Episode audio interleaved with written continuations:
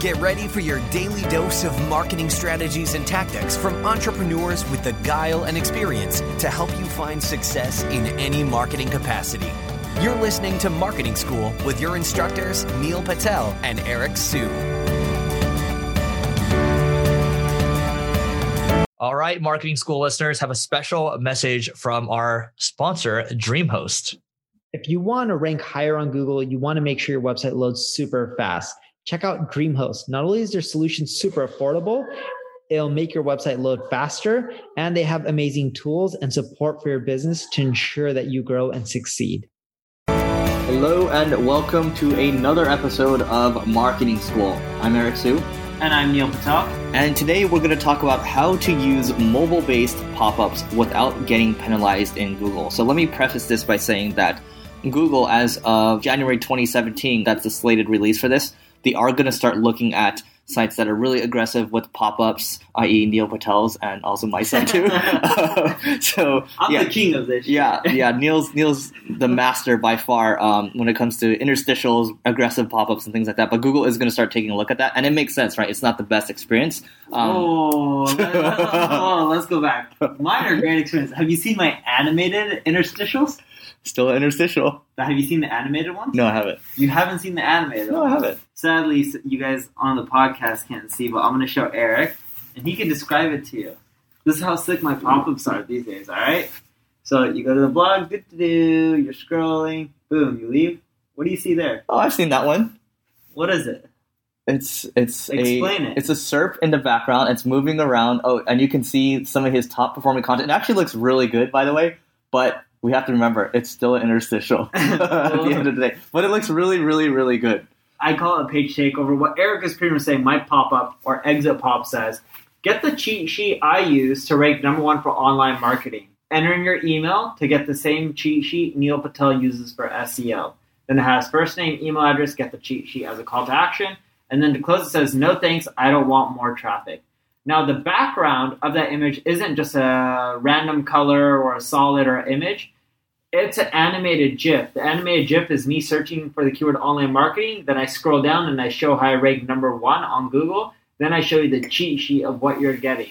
It's not too bad. It actually works extremely well. Looks animated good. exit pop-ups. They What's the conversion rate on that? I don't know, but it's a lot. I'm almost at 9%. So for every 100 unique visitors I get, between all my pop ups and sliders, I get nine emails. Well, you can kiss that nine percent goodbye in January. No, Who knows what's very little happen. of my traffic's mobile. I'm good to go. I'm B2B, baby. Don't worry about this.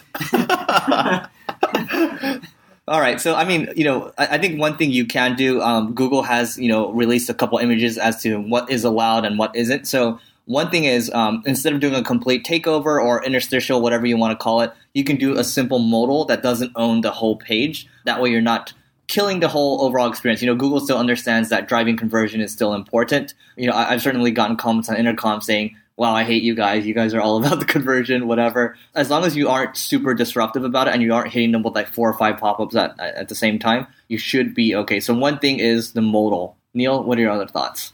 yeah, so I'll actually break it down to you in really simple terms because I own Hello Bar, so I've done a ton of research on this to not how to not get penalized. The reason Google's trying to penalize is ruining the user experience, as Eric mentioned, and they don't want people to have all these pop-ups on mobile devices that just take up the whole screen. It's really simple. If you take up very little of the screen whatever modals pop-ups you're doing, you should be fine. When I mean very little, I'm talking about like 10, 20%, maybe 30 max. If you stay in that range, you should be safe.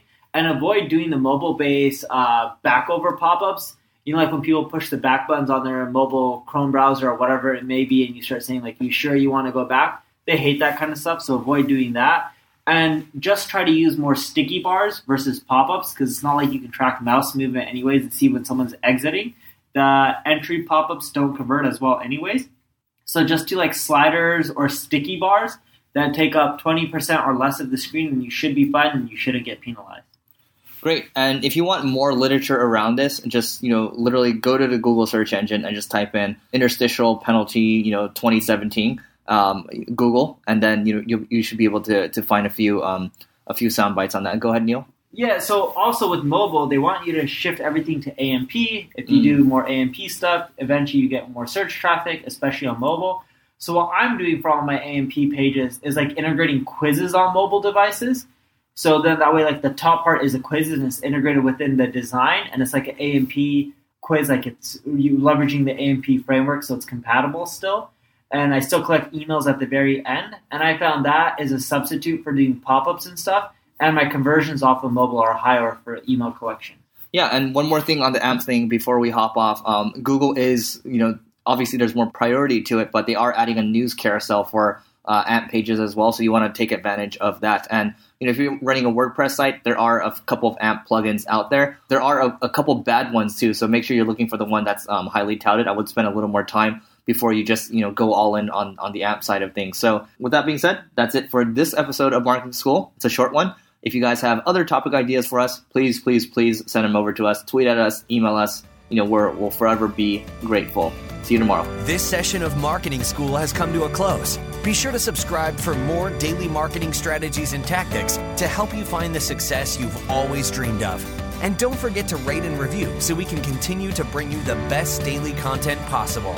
We'll see you in class tomorrow, right here on Marketing School.